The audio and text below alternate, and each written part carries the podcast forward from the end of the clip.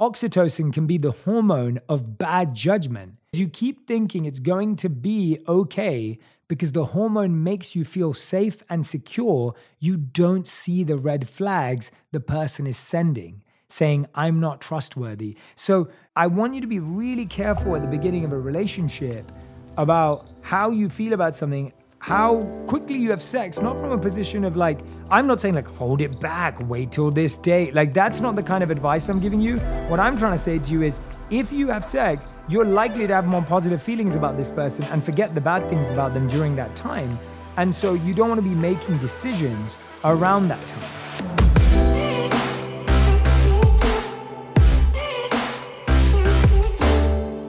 Hey everyone, welcome back to On Purpose, the number one health podcast in the world. Thanks to each and every one of you that come back every week to listen, learn, and grow. And I am so excited to be talking to you today. I can't believe it. My new book, Eight Rules of Love, is out. And thank you, thank you, thank you so much for all the support for Eight Rules of Love. It has been an incredible launch week. I am so deeply grateful for the amount of just love and kindness. I see all of you tagging the book in your stories. And last week, I gave you the first introduction of the audiobook absolutely free. If you haven't listened to it, go back and do.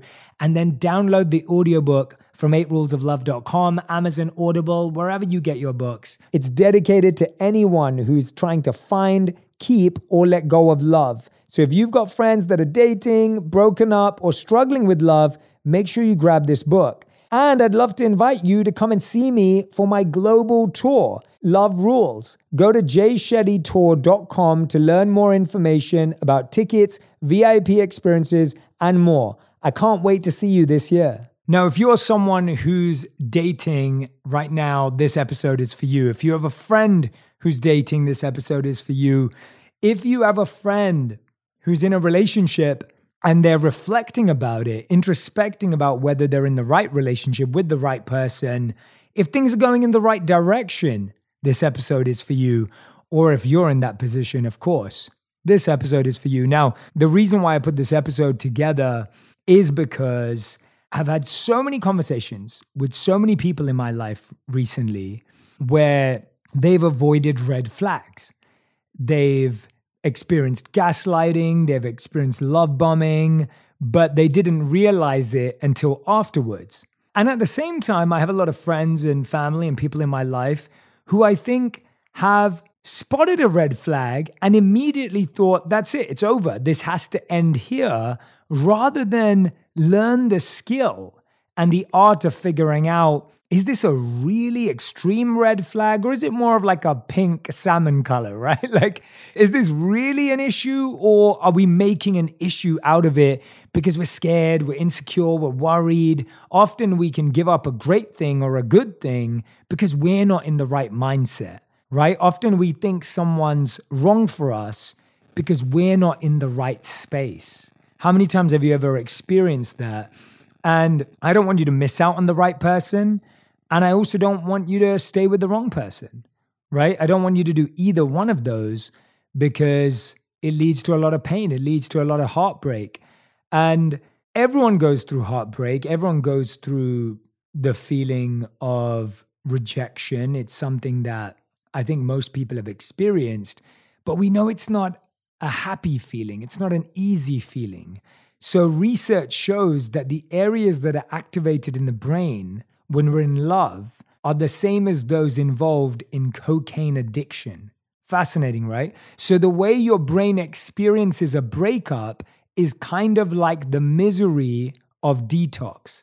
Just as addicts crave a fix, we can literally crave the other person. This happens in part because our brains flood with chemical messengers that are part of our reward and motivation circuitry. Our brain sends urgent signals that we should hurry up and retrieve what's missing. That's why you want to text your ex. That's why you want to see them again. That's why you're obsessed with following them on social media and seeing what they're up to because we're literally detoxing from an addiction. In one study of breakups, participants reported thinking about their exes roughly 85% of the time they were awake. 85% of the time that they were awake. That's huge. Now I know we've all been there, right? so let's be let's be honest, we've all been there. The flood of hormones isn't the brain's only response to a breakup. Areas of the brain that are active in heartbreak are the same as those ones that process physical pain. But as the researcher Helen Fisher says, the difference is while pain from a stubbed toe or a toothache fades, emotions can intensify the sensation of a breakup. We don't get angry with our tooth or feel rejected by the couch we bumped into, says Helen Fisher. But with our exes, we harbor hurt feelings, dash dreams, which can exacerbate and extend the pain. In this state, our brains can desperately seek oxytocin, the bonding hormone, because it decreases feelings of fear and anxiety. And we're likely to seek this chemical experience from our ex and this can prompt some pretty irrational things, right? Lack of emotional control, irregular eating, writing or emailing, pleading, sobbing for hours, drinking too much. We've all been there. So, this episode is to help avoid that at all costs if you can, not by staying with someone who's wrong for you, but by either calling it quits earlier or by working through things that are actually not that red a flag. So I hope this episode helps you, guides you, gives you some insights to think about. That's all I'm ever trying to do. I'm never telling you whether you should break up or shouldn't break up with someone.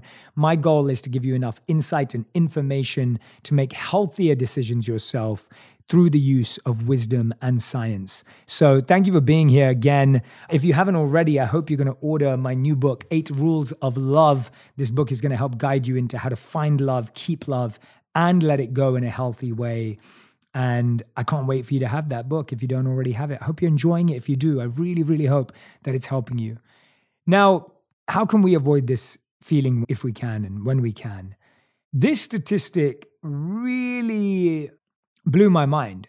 7.2 out of 10 Gen Z would rather date a love bomber than someone who is emotionally unavailable or non committal. Now, a love bomber, by definition, is someone who displays feelings of affection early and in a heightened way, but doesn't necessarily back them up over the long term. They're not going to live up to their promises. It can be a really painful thing to go through, which often leaves you feeling like you're the most loved person in the world to then feeling like you're the least loved person in the world. The Healthline describes it as it happens when someone overwhelms you with loving words, actions, and behavior as a manipulation technique. It's often used to win over your trust and affection so that they can meet a goal of theirs, says Shirin Peykar, MA, a licensed marriage and family therapist. So I saw this brilliant love bombing survey from Shane Co., where some of today's research is from.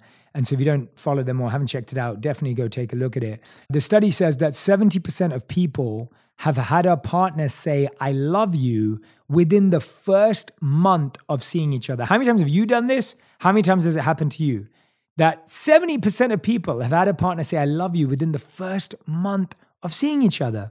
Now, I promise you right now, there is no way that in the first month of seeing each other, someone can truly love you completely, fully, wholly. Yes, they can like you. Yes, they can be into you. Yes, they can be attracted to you. Yes, they can want to love you but someone loving you.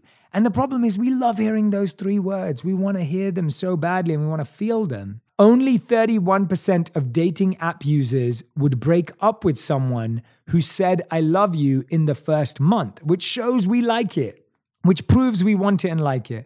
60% of dating app users feel pressured to say, I love you too early in a relationship. The first red flag in a relationship is if someone says, I love you too soon. We have to be very careful. We have to slow it down. We have to be thoughtful about. I had this great conversation the other day. What does it mean when someone loves us? We have to define that for ourselves.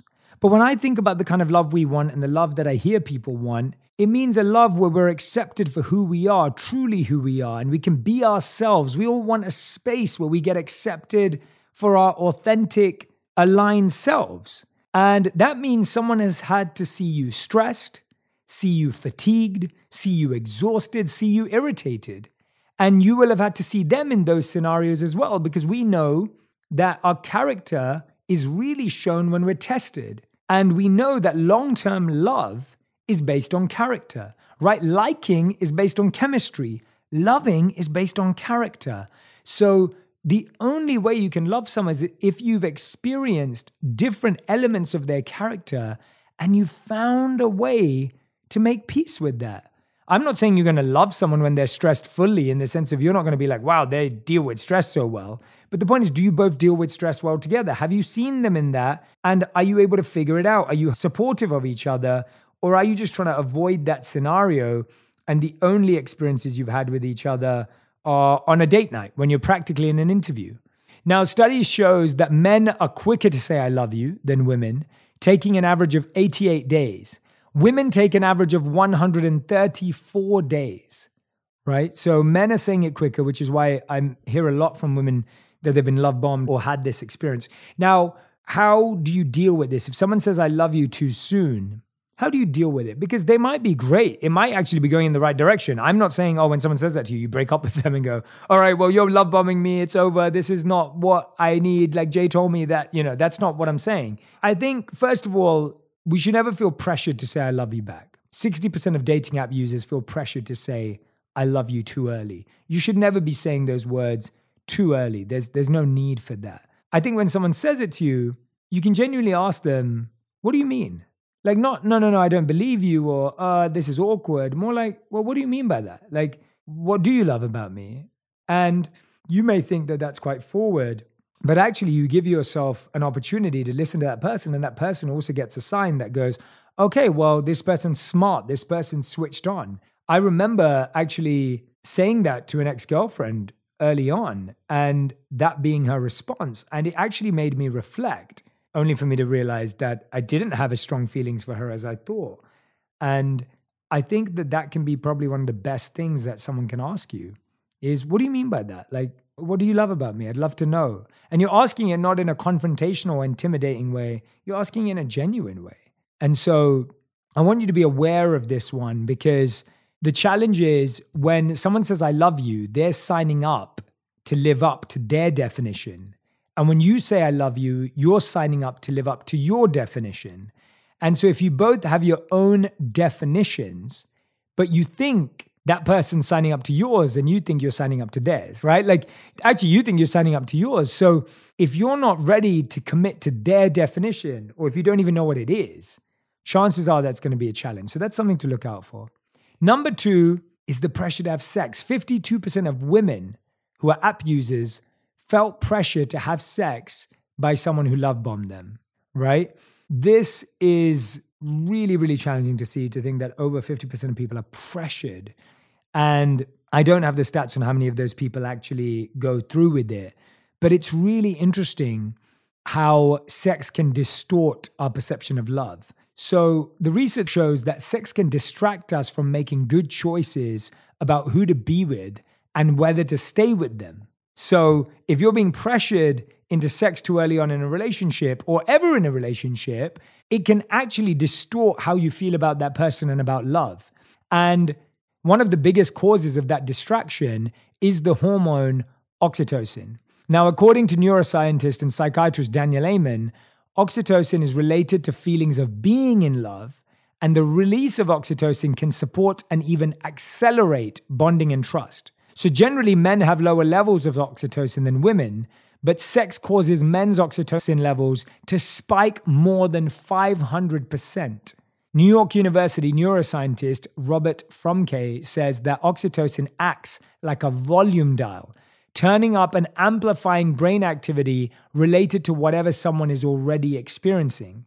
During and after sex, we feel more in love, but it's not actually love. We feel closer chemically, even though we're not closer emotionally. Additionally, the hormone actually has a temporary blocking effect on negative memories. So, all those little things that were bothering you, or that argument you had beforehand, or the worry you had that they weren't right for you, which might have been a major warning sign, could fade after sex. So, if someone pressures you into having sex and you go through with it, chances are you'll forget that you were pressured into it. Chances are you'll forget that you were unsure about them beforehand. So, when I interviewed husband and wife relationship experts John and Julie Gottman on my podcast, And Dr. Daniel Amen's also been on the podcast. But John said that oxytocin can be the hormone of bad judgment. He says you keep thinking it's going to be okay because the hormone makes you feel safe and secure. You don't see the red flags the person is sending, saying, I'm not trustworthy. So I want you to be really careful at the beginning of a relationship about how you feel about something how quickly you have sex, not from a position of like, I'm not saying like, hold it back, wait till this day. Like, that's not the kind of advice I'm giving you. What I'm trying to say to you is, if you have sex, you're likely to have more positive feelings about this person and forget the bad things about them during that time. And so you don't want to be making decisions around that time, right? You, that's not the time you want to be making those choices and making those decisions. So I really want you to be reflective and thoughtful about that. Please, please, please think about that for sure.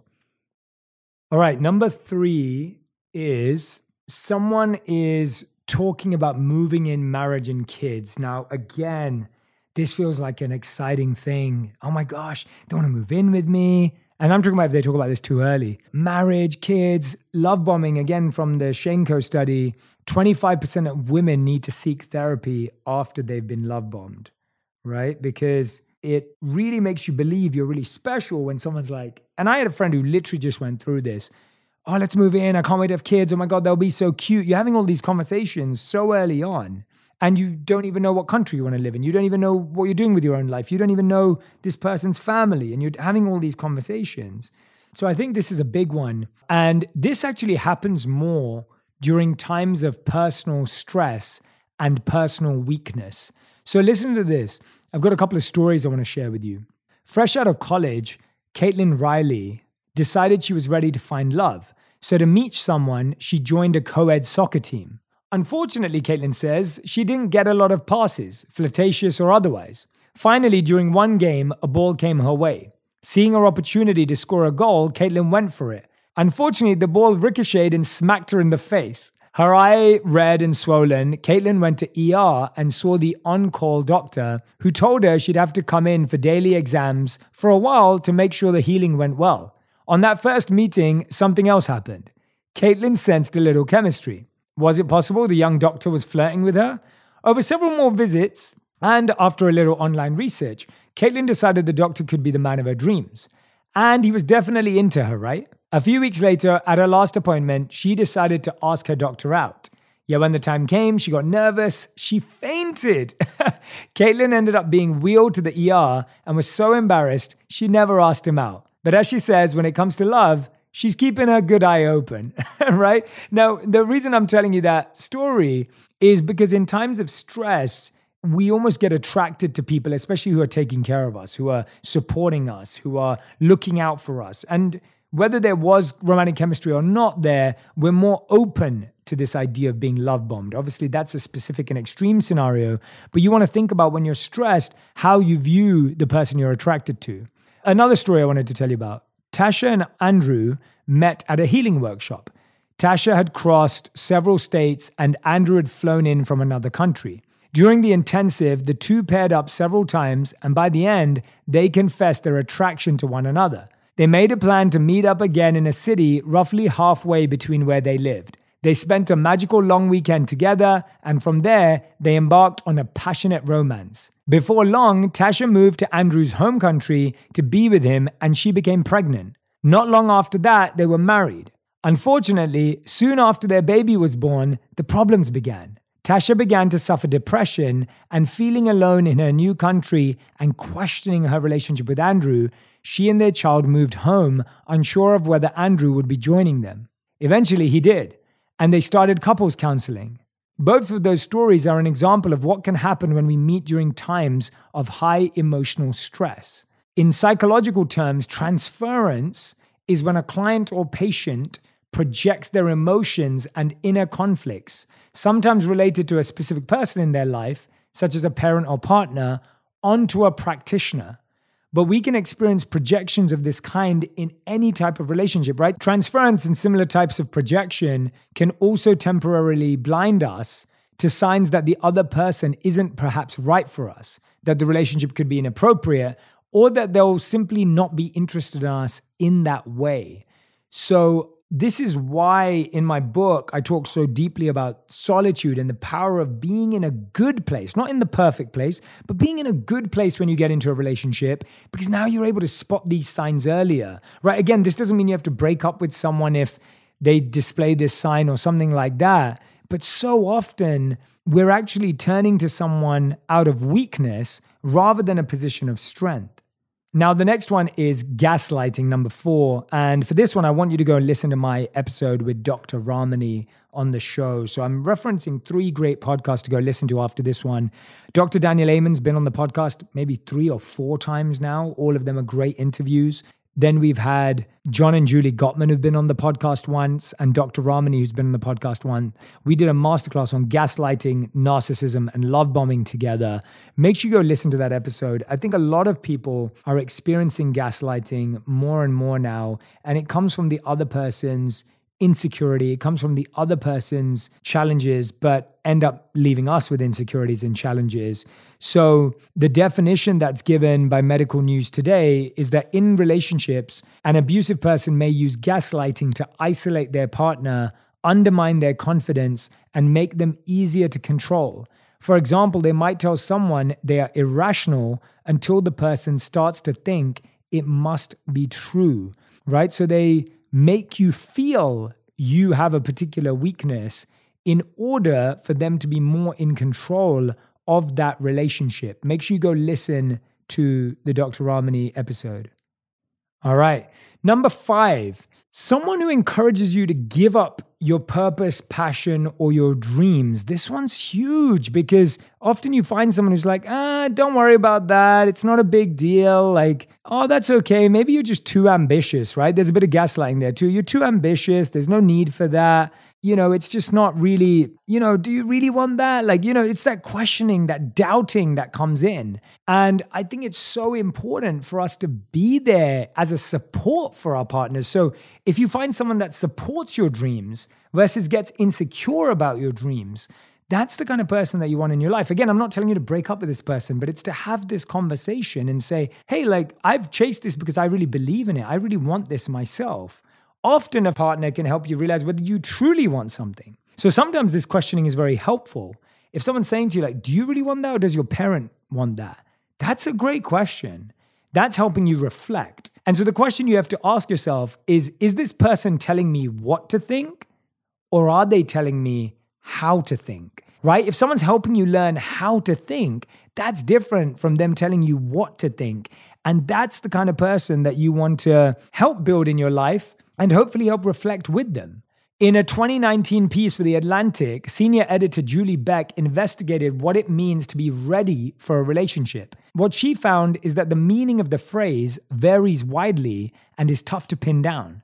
However, results from Google's index of search strings on printed materials shows that the term first showed up in the 1950s, but not until the 1980s did it rise to popularity. Today it's everywhere.